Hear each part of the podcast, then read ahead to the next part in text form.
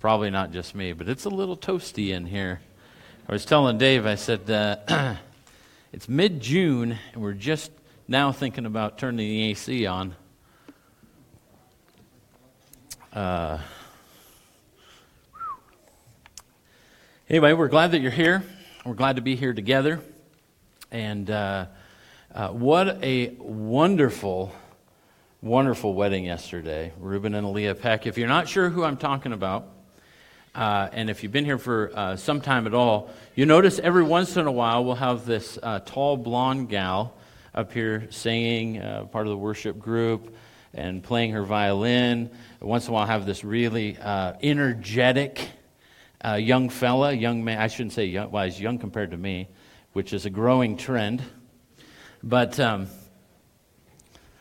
but uh, he comes and plays the drums. In fact, this set of drums is his actually, and uh, he's left them here. Not uh, they've been here for a long time, but um, just because they didn't have the space for him. But uh, Reuben will come often and play the drums for us, and uh, and so we really have appreciated them, and we've had them. Uh, I was going to share yesterday, but didn't share. We have kind of somewhat of a, a, halfway house out here at the farm where we live, where we have this these uh, variety of young people that just kind of keep showing up. Now they used to be young young kids that needed a ride. Now they're got driver's license. Now they're not just so they drive themselves, but now they're getting married and they're showing up as couples and uh, they're hanging out. They're picking our brains on what does it mean to be married? Uh, how does that work out? What does it mean to lead your home? What does it mean to, you know, follow your husband? And they've been one of those young couples that's kind of picked our brains over the last, um, oh, close to a year, I think. And but we really appreciate it. And they had just a wonderful wedding. Um, what a picture of God's uh, awesomeness, His grace, and His mercy his uh, folding into his greater plan as this next young couple uh, steps in to follow him and uh, what the word says follow him in his ways, follow him, uh, and let their marriage reflect his goodness uh, in their lives. So, just an awesome, awesome day yesterday. Happy Father's Day. I don't want to be remiss in saying that to you, dads. Happy Father's Day. Um, there was a bit of a contest before church got started this morning that who could rush up to Jonathan and tell him Happy Father's Day the quickest. If you're not sure what I'm talking about, uh, Jonathan and Michaela are uh, expecting their very first. Uh, our first grandchild is uh, uh, resting in the womb behind the soundboard. And so uh, Kayla knew sooner or later I'd say something would be embarrassing. It's not embarrassing, it's factually correct. I'm glad to state that as a fact, also as a little bit of fatherly embarrassment. A little bit of payback for the surprise birthday party that I went to last weekend that I thought was a surprise for Josh. Where's Josh at? Where did he go? He's here somewhere. I was told, I was deceived. Can I just put it this way? That y'all deceived me? if you were in on the deception, that I was under the understanding I was going to a surprise birthday party, but not for me, for Josh, who is having a birthday coming up. So it was nice little white lies. Anyway, I appreciate all of that. I'm done with my part of the announcements. We could really close in prayer and get out of here. No, we've been looking through, uh, we are on week three of a new series through 1 Corinthians. It's um, Paul's corrective letter uh, my terms, kind of my synopsis. It's his corrective letter uh, that he wrote to this upstart church in the city of Corinth there. And uh, it sits, like I mentioned earlier, it sits on a little isthmus of ground, uh, you know, in modern day Greece. And uh, anyway, a church that had a lot going for them. Um, as we'll get into in coming weeks and months, we'll see how, you know, their spiritual gifts were just phenomenal in uh, the kingdom of God. And God had richly blessed them in that way. But they had definitely, there was a, definitely a lot of chaos in that church too, in a lot of practical ways. And the Apostle Paul starts right off in chapter 1 where he addresses uh, the issues of division in the church. And the first issue that we talked about for the last couple weeks was this it's that uh, there was a lot of leadership preference there was division over leadership preference. Who, who, Who's the best speaker? Who's the best encourager? Who, who baptized you? Who didn't baptize you? You know, and, and who's your favorite? And uh, we recognize the fact that we all, to a certain degree, have preference. But when preferences begin to divide us in the body, uh, the Apostle Paul says clearly, chapter 1 of 1 Corinthians, uh, is Christ divided? Like, is that the pattern that Jesus has for the church? Is that we just run around and grab our favorite dude? you know, our favorite leader and, uh, and elevate him beyond uh, where God had, had intended for him to serve and, and beyond the capacity and beyond the giftedness that God had, had given him? Is that where things are? Not really. But in the midst of this correction on leadership preference, last week we saw where the second half of chapter 1, Paul shifts the topic into this kind of really elongated teaching on wisdom. Now, he folds in the idea of wisdom inside of, of these divisions. Because he's really trying to encourage the Corinthian believers hey, hey, hey, hey, hey, you're, you're divided because you're not resting on God's wisdom. You're, resting, you're not resting on God's you're not, you're not utilizing the wisdom that God has given to his believers. You're thinking carnally. And we'll see at the end of the chapter 2 here, Paul switches that from not from thinking carnally, but we need to think spiritually. That's really the idea of the play out of wisdom. The current struggle there in that Greco Roman first century was twofold. You had really two groups of people. You have the Jewish believers, the Jewish converts to Christianity, who were really looking for a, a powerful sign of the Messiah. That was what they were taught for 1,500 years. Hey, here's some signs, here's some prophetic words from the old timers, the old prophets in the Old Testament. Here, here's what you got to look for Keep your eyes open. And so they're always looking for that prophetic sign. They're looking for that prophetic sign. They're, and he says that in chapter 1. He says the Jews look for a sign. And the Greeks, though, they weren't looking for a sign. They were trying to figure out who's the smartest, who's got the most wisdom, who's the most articulate, who's the best debater, who sounds the most intelligent. They're looking for that great wisdom, not that God has to offer, but really that man had to offer. The concerns are this How are these affecting the believers there in Corinth? These brand new believers, this upstart church, how are these influences there in the culture there in Corinth, how are they affecting these new believers? How's it affecting their walk? How's it affecting their, their thoughts, their, their actions? How's it affecting their Christianity? Uh, the second thing he kind of brings up is what's God's thoughts on the matter? What does God have to say about this?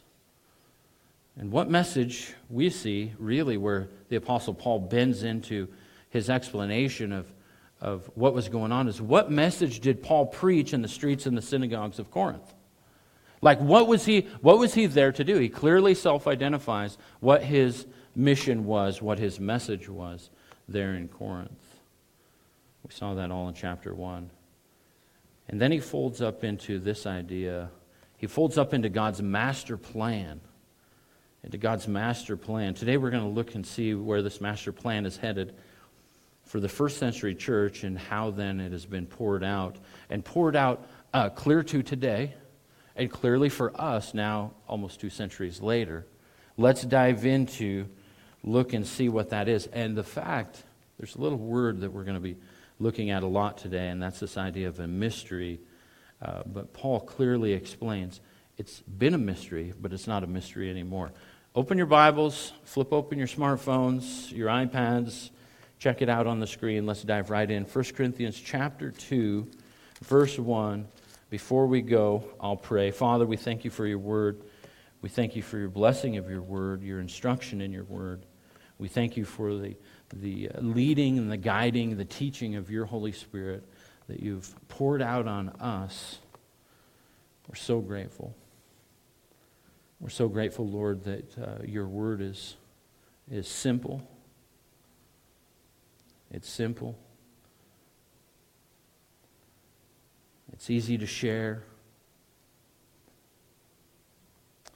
We thank you, Father, that uh, you've given us a variety of gifts in the body to accomplish your uh, will and your plan as you live through us through the indwelling of your Holy Spirit. So speak to us through your word this morning, we pray. Amen. Amen. All right, here we go. Say go. Oh boy. I knew this hot air in this room was going to bite us sooner or later, and here it is. Ready to go? Here we go. Say go. go. All right, now everybody's awake. Good. I guess I don't need the firecrackers that I brought. All right, 1 Corinthians chapter 2. And I, brethren, when I came to you, did not come with excellence of speech or of wisdom, declaring to you the testimony of God. Verse 2 says this For I determined not to know anything among you except Jesus Christ and Him crucified. I was with you in weakness and in fear and in much trembling. And my, spe- and my speech and my preaching were not with persuasive words of human wisdom but in demonstration of the Spirit and of power. That your faith should not be in the wisdom of men, but in the power of God. In this corrective letter, he states again what, the gos- what Paul's gospel intentions are. So we're kind, of, we're kind of looking at the questions that I laid out just a second ago, kind of almost in reverse order. But his clear intentions are this his clear intentions were to bring the gospel. His clear intentions were to, to share who Christ was and what he's done, and to talk about the crucifixion, to talk about the death, to talk about the, resurrection. And, and the thing is, it, like I mentioned last week, it, it was in that day, that type of message was shameful. Was shameful. Nobody wanted to be noted for being a, a follower of somebody that was hung on a tree. That message was shameful. And in God's master plan, He uses that message that's culturally shameful to get His point across to the people that He's reaching, the people that He's reaching out to. And Paul expresses this clear desire to let the message of Jesus really speak for itself. He contrasts his ministry style to that of the Corinthian culture, where he says, in essence, a few summaries here. Paul's style is, is, is Jesus only preaching, as opposed to this excellence of speech that was known there at that time. Paul's style is, is the events of the crucifixion, the events of the end of Jesus' life, as opposed to worldly wisdom. Paul's style was to come in weakness and fear and trembling. Uh, this guy was not there, there, if, we, if you know your history of the Apostle Paul at all, if you look at the book of Acts, this guy was a. Uh, I mentioned the first week one, two weeks ago. This guy, he was an enforcer for Judaism. He was the guy that brought the hammer down on Christians before he was converted. So he knows all about bringing strength to a situation. He knows all about bringing power, and he knows all about bringing authority because he went to the synagogues, he went to the high priest and said, Hey, choose me, choose me. I'll go take these guys out. I'll go eliminate this sect. I'll go eliminate these heretics that, that are following this guy Jesus who's already dead. We'll just stamp them out. We'll just get rid of them. He knew all about coming in strength, all about it.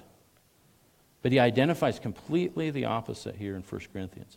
He's saying, hey, I, I didn't come that way. I didn't come that way. He could have came that way. He came in weakness, fear, and trembling, as opposed to the Corinthian style, which is persuasive words of human wisdom, looking impressive, playing the part, appealing to those in the city uh, by way of, of how well you can speak, how strong, how much strength you can demonstrate publicly, how much wisdom you can demonstrate publicly. We see it all the time. I mean, literally, all you have to do is turn on the news. You're going to see people that demonstrate that all the time. You don't see a lot of humility. You don't see, you don't see a lot of uh, weakness, fear, and trembling being presented as a, uh, a message delivery system in our culture? Not at all. But you do see a lot of persuasive words of human wisdom. The last style that Paul demonstrates is really the opposite of what he. The reason he came in weakness, fear, and trembling was because of this point. Because he wanted the Holy Spirit and the power of God to be clearly demonstrated. And so if he's trying to demonstrate that in his own flesh, in his own way, in his own intellect, it won't happen. It won't happen.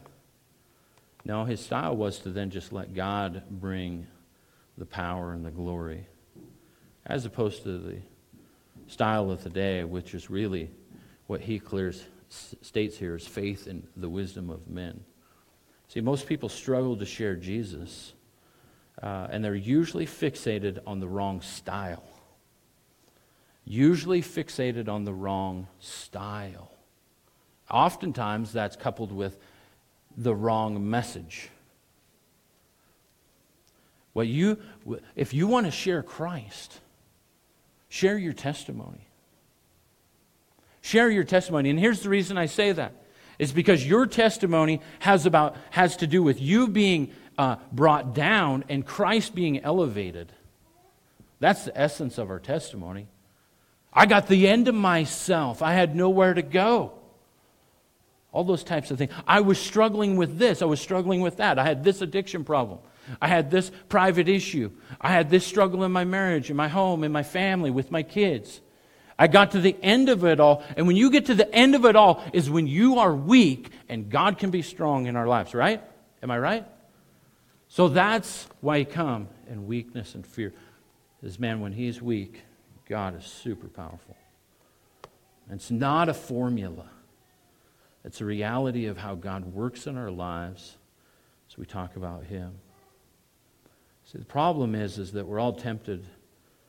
We're all tempted in this one particular area. And it's what hinders us from speaking about our faith. It's what hinders us, as I shared uh, quite a while last year, about uh, becoming teachers. The Hebrew says, by now many of you should become teachers, but you're not. You're still on the milk, you're not on the meat. What hinders us is a fear of sounding dumb. That's what hinders us. We get psyched out about how bad we're going to do before we even do or say anything. Have you ever struggled with that, Rich? You ever worried about sounding stupid? I'm worried about it for me right now. It's a high probability with me. As I shared last week, I'm a C plus guy, right? So your odds.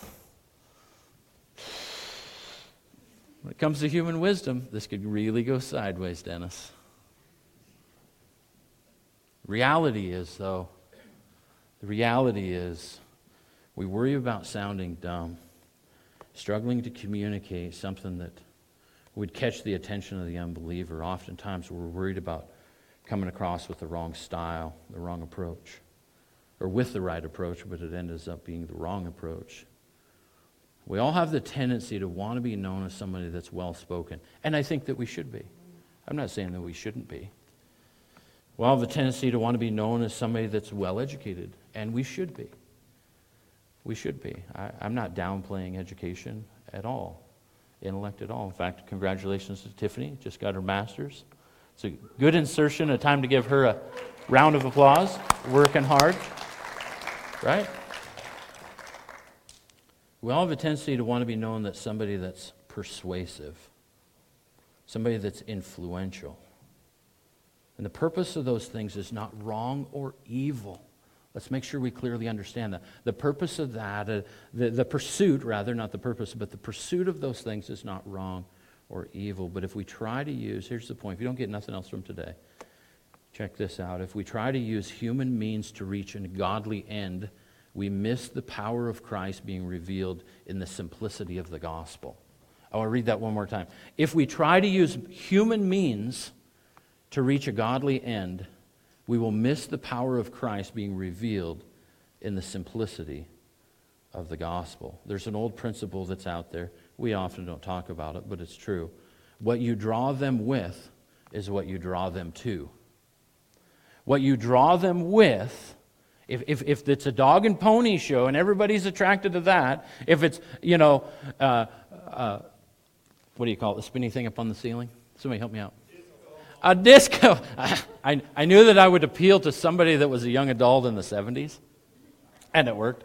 Uh, if you appeal to people with the disco ball, the flash grenades, the, uh, the, the, the fake smoke, as part of a service, like if that's what it's about, it's a, if, it's, if the appeal for people to, to think about God or to come to church is all about the electric guitar, the big riffs, you know, uh, an hour and a half worship service, which I don't think is a bad thing, but uh, if that's the appeal, what you draw them with is what you draw them to.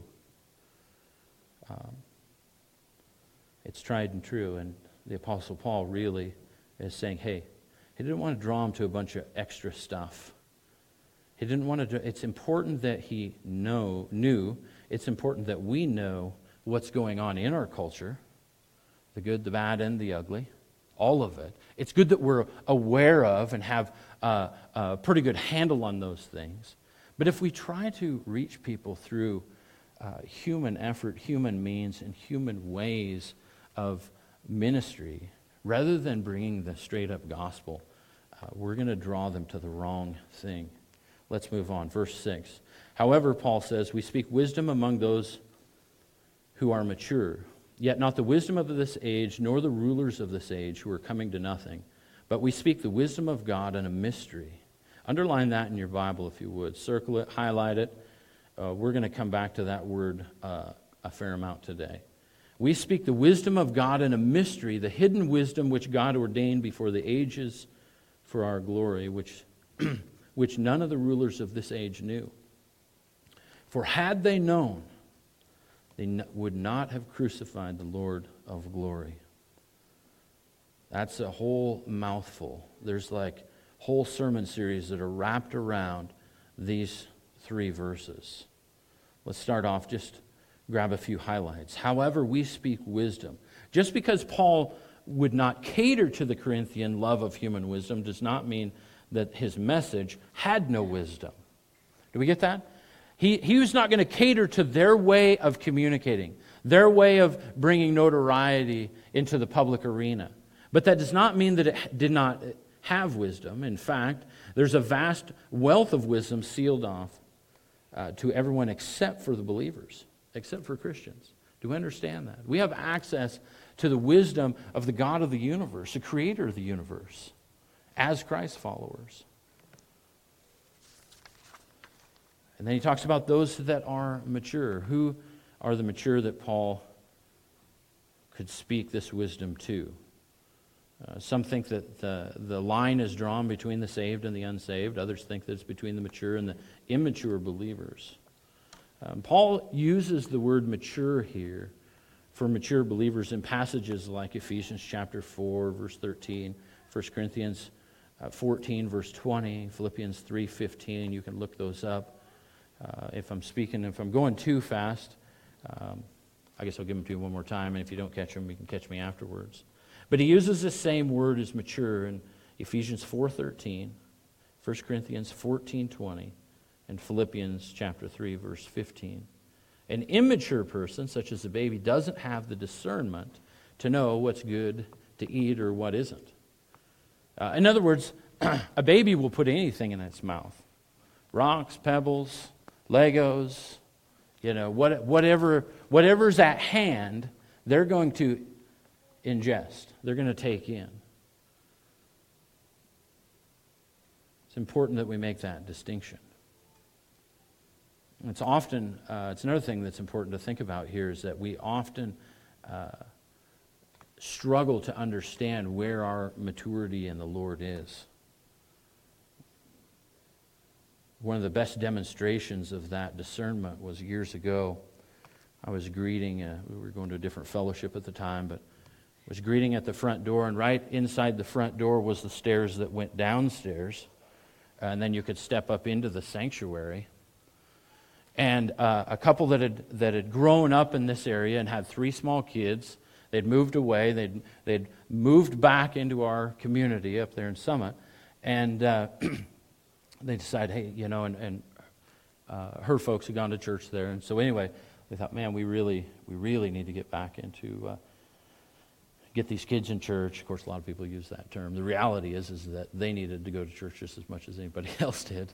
They needed to learn about God, and as they come in, we're greeting them, and I, I knew both of them, um, and uh, happened to mention to them, you know, back then it was Sunday school, uh, and then the regular church service.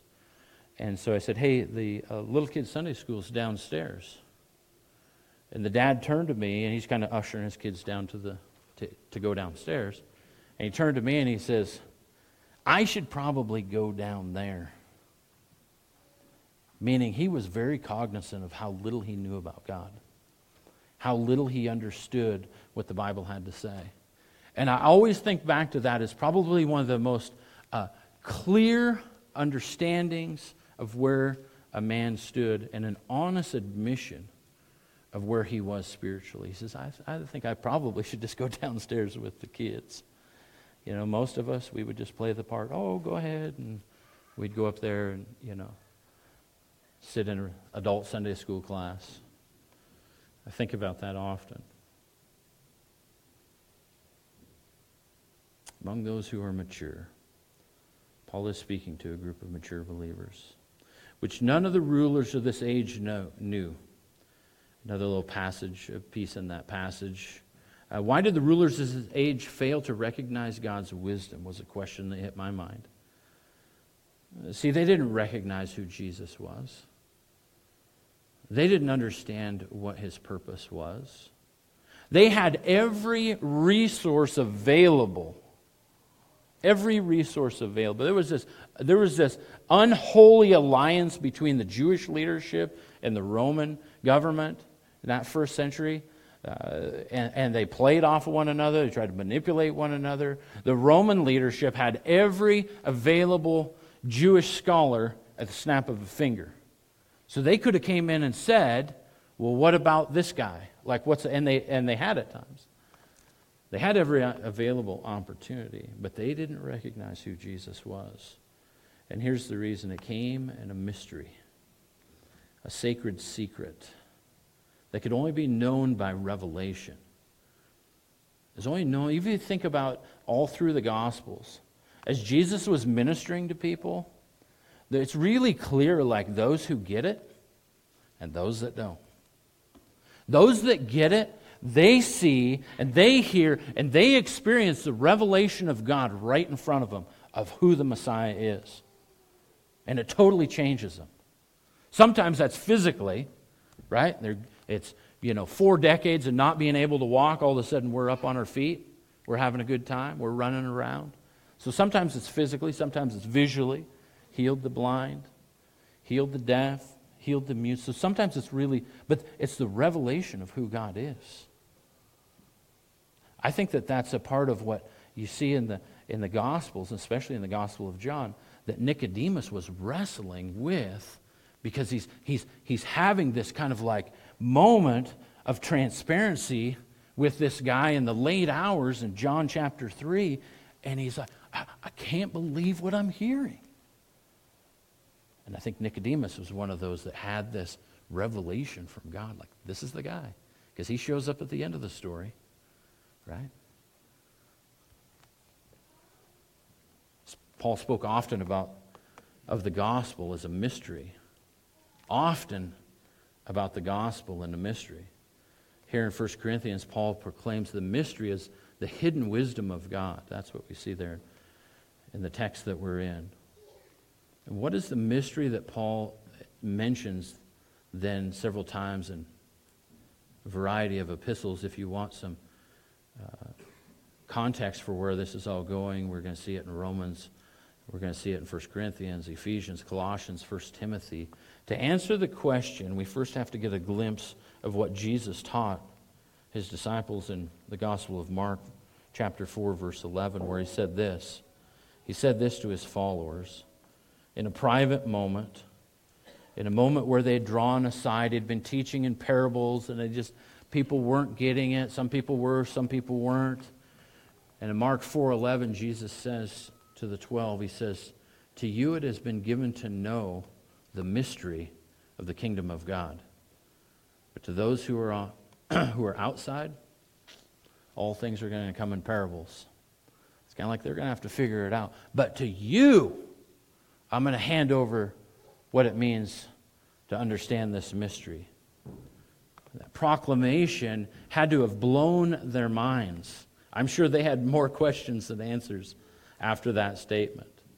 the group of 12 ordinary men that would be the conduit that God would use to share his plan, his strategy, his secret, is all wrapped up in this idea of the mystery. Now, when we hear mystery, what do we think of?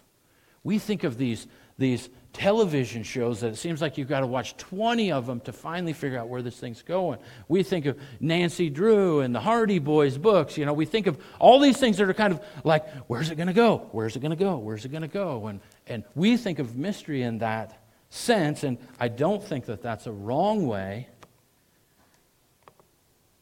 Maybe the wrong material, but I don't think it's a wrong way to really grasp this. Go to Ephesians chapter 3 is probably the greatest chapter in the Bible that explains the mystery. I'll read just a few verses. It's really great to read the whole chapter. For the sake of time, I don't think I will.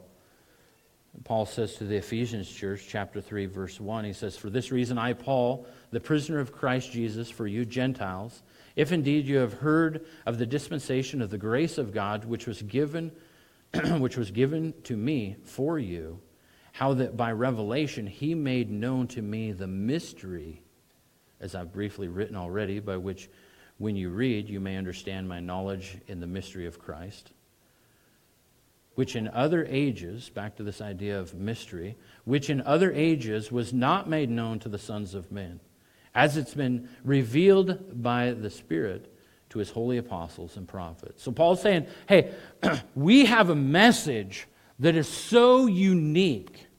This is God's message, so completely unique. Just a one off, nothing else like it. And it's been hidden, it's been hidden through the ages. It's been hidden from all those that have gone before. Now revealed through the Spirit to the apostles and the prophets. So the prophets really had to look at it in the Old Testament. Unfortunately, in that day and age, throughout the pages of the Old Testament, most of the prophets, uh, essentially, they got whacked, right? They spoke a harsh word. They spoke, a, sometimes a, it confused the people, but they were the ones that really confronted the people about their sin. They confronted the people about their idolatry. They, perf- they confronted the people. The word, all through the pages of the Bible, it uses the word adultery, which is uh, uh, the failure in a marriage. But it's also he, the prophets use that word, adultery. I heard a great sermon, by the way, that basically said this We have to teach what adultery means in the church. If you don't want your kids to know what adultery means, don't read them the Bible, this guy said. Because it's cover to cover in there. It shouldn't be something we should uh, make light of, it's actually a very serious situation. But the relationship that Israel had with God, they failed and used the picture of adultery in that sense because they keep walking away from God. They keep embracing other gods, the idolatry, all that went with it. Prophets were really the ones that kept confronting that, the good ones anyway. There were a few false prophets along the way. But the good prophets in the Old Testament really kept confronting that. For that, they sacrificed their lives, try to help keep the nation of Israel going in the right direction. And here Paul says in chapter 3 of Ephesians that, that these things have been revealed to the apostles and the prophets. This mystery was revealed to them. And here's the reason why. This is the mystery summed up in a sentence that the Gentiles should be fellow heirs of of the same body and partakers of his promise in Christ through the gospel, of which I become a minister according to the gift of the grace of God given to me by the effective working of his power. The idea is this the mystery is, is that God's going to bring all those that would trust in him, regardless of your race, regardless of your ethnicity, regardless of whatever culture you grew up in around the globe, regardless of your you know, past worldview, regardless of your gender, male or female. God's going to bring everybody together. That was the mystery. That's his plan. And Paul boils down in chapter 2 to this idea that this is what the mystery is that the Gentiles should be fellow heirs. Nobody knew that. Nobody was willing to hear or understand that back in that day. The Jews kept their different, you know, they kept their space. They don't, don't, not too close. Unclean, unclean, unclean. Stay away. We have a special thing going with God, right? The Greeks, the Romans, the, the rest of the world was just like, ah, give me it all. You know, I just want to absorb all that the world has to offer, every, you know, available thing and pleasure. And they just kind of took it all in. And then the real smart ones really got up on a pedestal and said, well, let's talk about wisdom you know, and, and who's the smartest. God says, hogwash with all that. I've opened up the mystery. The Apostle Paul says that this is the reason why he was called, the reason why he had the gift of grace. The grace of God was given to him by the working of his power, the same power that he talks about in 1 Corinthians chapter 2 the mystery. The doors opened up for everybody. Colossians also talks about this idea of a mystery. Chapter 1, verse 24 says, Now I rejoice in my sufferings for you, and fill up in my flesh what is lacking in afflictions of Christ, for the sake of his body, which is the church. Verse 25 says, Of which I've become a minister according to the stewardship from God, which was given to me for you. He always talks in that type of language Whatever the Apostle Paul received from God was not for him to go sit under a tree somewhere, drink a pina colada, and just relax, right? Whatever was given to him was given to him for everybody else. It's a great pattern for our lives. It's a pattern that you guys demonstrate now for all these years that we've known you. Whatever God's given you, you keep pouring out, pouring out, pouring out. It's really a principle for all of us that we should embrace of which I become a minister according to the stewardship of God, which is given to me for you, to fulfill the word of God, the mystery which has been hidden from the ages and from generations, but now has been revealed to his saints. So at first it was revealed to the apostles and the prophets.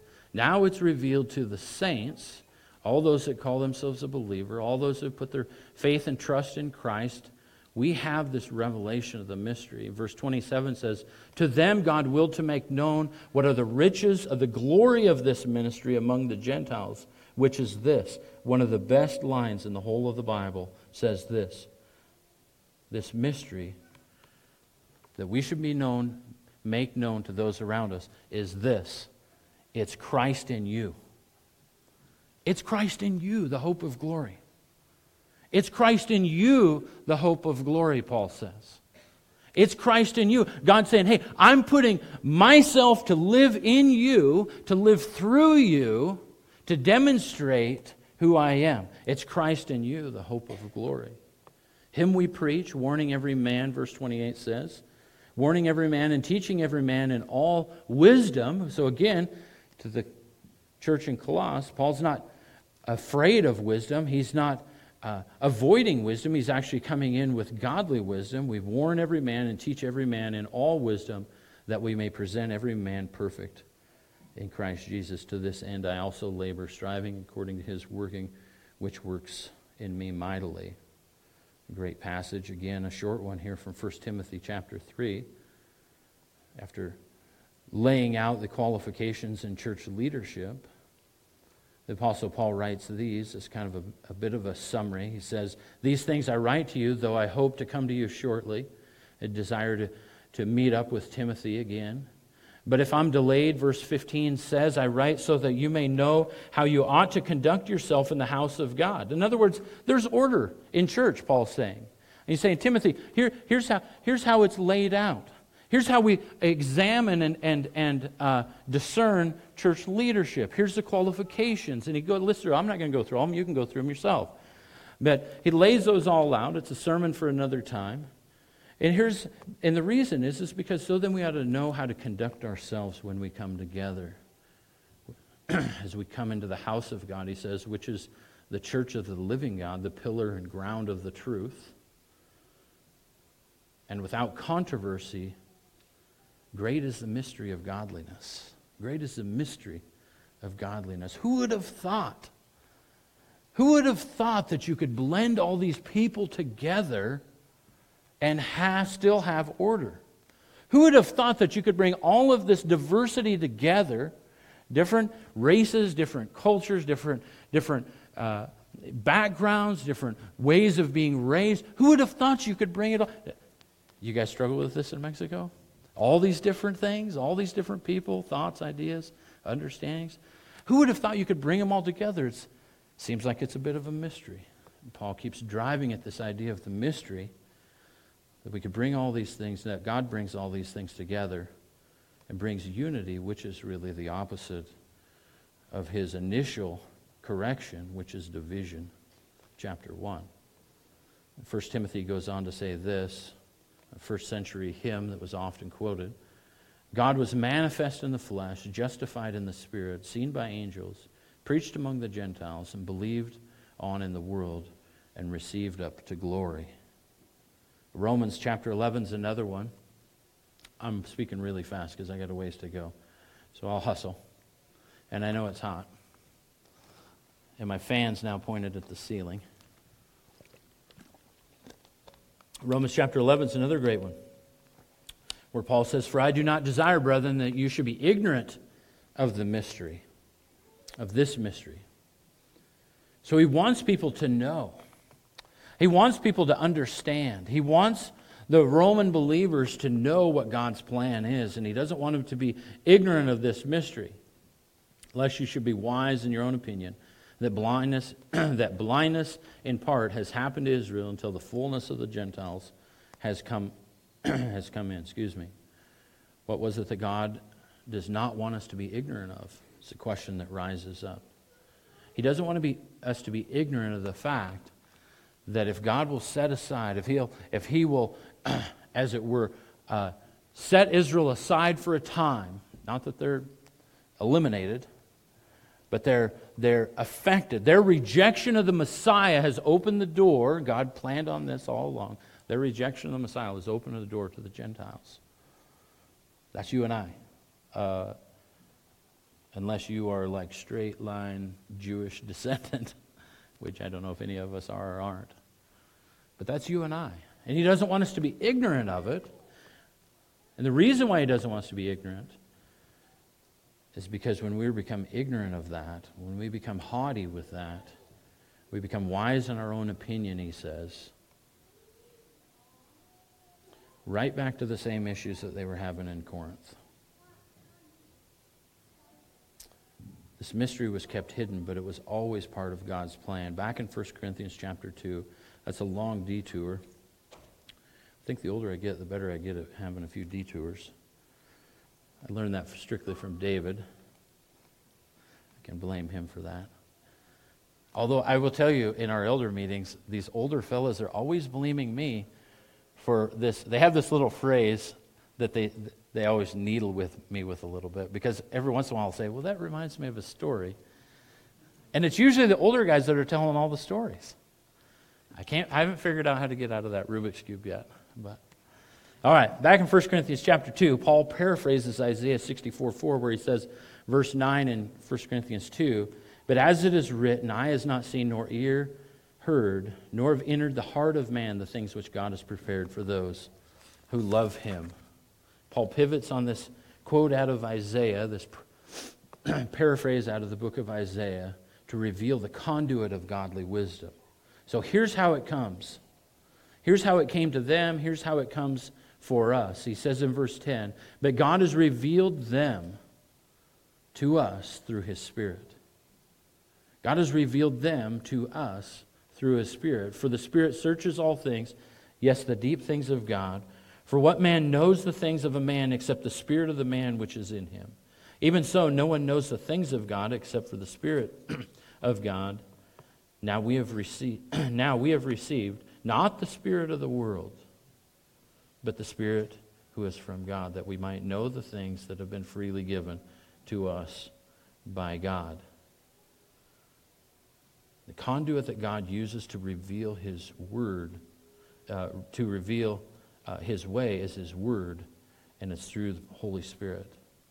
No one th- knows the things of God except for the Spirit of God. Paul's arguing here from a, actually from a Greek philosophic premise that like is known only by like. This, there's a principle there in that day. Like is known only by like. And you can guess Uh, you, you, know, you might be able to guess what your dog is thinking. If he's scratching at the door, what's he gonna, what, what does he want? He wants somebody to open the door. Now, if he's a really smart dog, he'll figure out how to do it by himself. But, you know, you get an idea, maybe a clue uh, from time to time what, what our pets are thinking. Uh, it's a bit of a guess, really. You really don't know unless uh, he was to tell you. If your dog starts talking to you in English, um, boy, I don't know. What do you do, Morgan? Call the cops. Don't call the vet. Call the cops. I'm getting off my notes. You really can't know unless uh, he was to tell you. Even so, we could guess at what God is thinking. This is what Paul's getting at. We can kind of guess at what God is thinking. Uh, and we can guess about his wisdom. But we would never know unless he actually told us what his plan was. These things that he tells his believers, yes, the deep things of God, the deep things of God, the Apostle Paul calls them. In their love of human wisdom, the Corinthians proudly thought Paul was just dealing in just the basics, quote unquote, just the basics like the gospel. Paul insists really that his message really gets to the heart of the deep things of God. And Paul uses the connection between man and the Spirit and man and the spirit of a man as a picture of the Holy Spirit knowing God. In other words, the connection is, is, is the, the connection between us and the spirit that is within each one of us. There's a connection there. That's the, that's the picture. That's the, the image that Paul is talking about here. That's the, the Holy Spirit knowing the plan of God from the beginning of the ages is kind of the connection he's making. And being God's conduit of wisdom and freely giving those out to those that would trust in Him as the plan. Those have gone from the spirit of the world, thinking worldly, thinking carnally is another. Maybe your passage uses that word already. Those that would think carnally, in other words, fleshly, worldly, at a base level, or with whatever human wisdom can be mustered up. No, God's conduit is through His Holy Spirit. And we transition then, part of our message is, is to encourage those around us as we witness to them to really transition from living under the spirit of this world, quote unquote, to having the Holy Spirit residing within them that only comes through trusting in Christ. That only comes through the message of the gospel, which folds back into that's Paul's only word for them. That's why he came. These things we also speak, verse 13 says, these things we also speak not in words which man's wisdom teaches, but which the Holy Spirit teaches. And here it is comparing spiritual things with spiritual.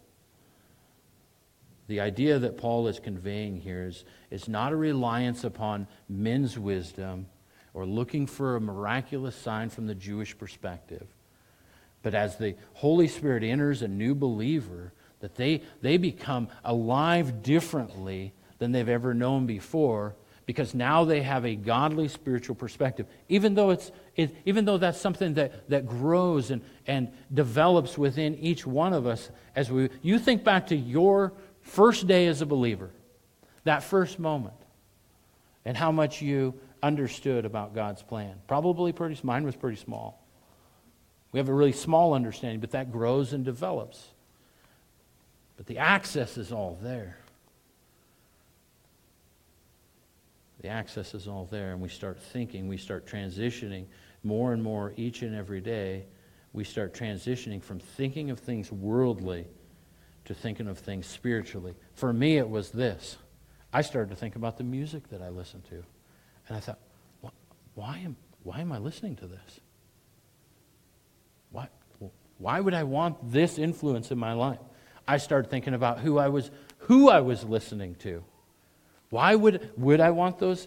And you start to discern all of this, even at a, a spiritually infant stage, you st- should start to discern these things. And, and I want to expand this out to, to husbands, fathers, mothers, parents, that this is all a part of our role, our job in raising our kids, is to help them understand and, and to grow in their discernment on a spiritual level. Not on a, I think we have to understand the culture for sure. I think the question really for all Christian parents today is are kids growing culturally faster than they're growing spiritually, or are they growing spiritually faster than they're growing culturally? It's a question and, it's a situation that we had to come to grips with. And it's a challenge. I get it. I'm getting way off my notes. But we make this transition as Christ followers to thinking from a worldly perspective to a spiritual perspective. Verse 14 says, But the natural man does not receive the things of the Spirit of God, for their foolishness to him. Uh, yeah, that was my case. When my friend showed up the next day and saw a pile of burnt ashes in my yard that was $2,000 worth of worldly music, that I sat there the night before and started throwing them into the bonfire. My buddy shows, uh, he walked in the house and came back out and saw this. He's like, what, happened to your CDs? I said, they're out in the yard. It dawned on him. That's what that black ash was. That's what that pile of burnt plastic was. He said, Why? Why would you do that? In other words, his question is, is or statement in the question was, is, uh, That's really foolish. Why did you do that? Why didn't you give them to me? Well, I didn't want you to have them either. For their foolishness to him, the natural man, nor can he know them because they're spiritually discerned.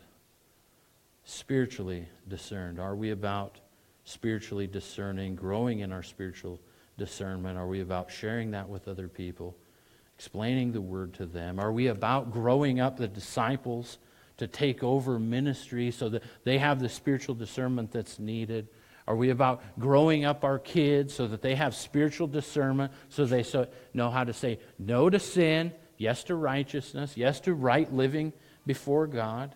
That's what Paul's talking about. It's, it's not about the worldly wisdom, it's about spiritual discernment. There can be all kinds of evil in worldly wisdom. But heavenly spiritual discernment is good and it's right and it leads to peace. And inside of our greater topic here of division, it leads to unity Verse 15 is a barrel down to the closure here, and Jonathan and Barry and Bill and you guys can, Tiffany can come on up. Just to close with these last few words out of the chapter. Verse 15 says, But he who is spiritual judges all things, yet he himself is rightly judged by no one. For who has known the mind of the Lord that he may instruct him? And Paul says this last statement, But we have the mind of Christ. We have the mind of Christ. When we see through, our, through a biblical, godly lens, the lens of the Holy Spirit, what can we, what can we see uh, that, that becomes filtered differently than the way we used to think it? What's filtered differently than what, than what used to be accepted? What stays on the outside? The, the, the, the role of a filter is to keep the junk on the outside and let the good fluid, whatever it is, if it's an engine, if it's a motor, a filter for an engine on one of my tractors, is to keep all the garbage out and the good oil flowing through to do its job so that the motor runs well. So, what's being filtered differently? Are our thoughts different? Is our speech different? Is it different because we have, as Paul described, as believers in Jesus, uh, we have a different filter? Is it because, as Paul described, we have the mind of Christ? I hope and pray and believe that it is. Because we see through a spiritual eyes now because of that mind that's within each believer, the mind of Christ. Exercise it, use it, expand on it. Not that, not that, not, not that, not that, not that we can make Christ bigger in our own minds. I'm not saying that. I'm saying rely on it more. Make it, uh, you, you can make choices. You can make choices to, to make Christ bigger in your life or smaller in your life. It's a matter of priority. It's a matter of saying, Yes, God, I'm going to surrender to you wherever that takes me, however hard it is. Whatever difficult thing that that comes down to, I'm going to surrender to you and your ways. You're bigger. I want you bigger in my life. I want your processes in my mind bigger and more apparent, in full control, I'll put it that way, not in occasional control. Not as a blend of worldly wisdom, not as a blend of, of, of uh, uh, a little, just like we say, we, don't, uh, we want more of Jesus and less of me. Yeah? Amen? Let's go ahead and sing our last song.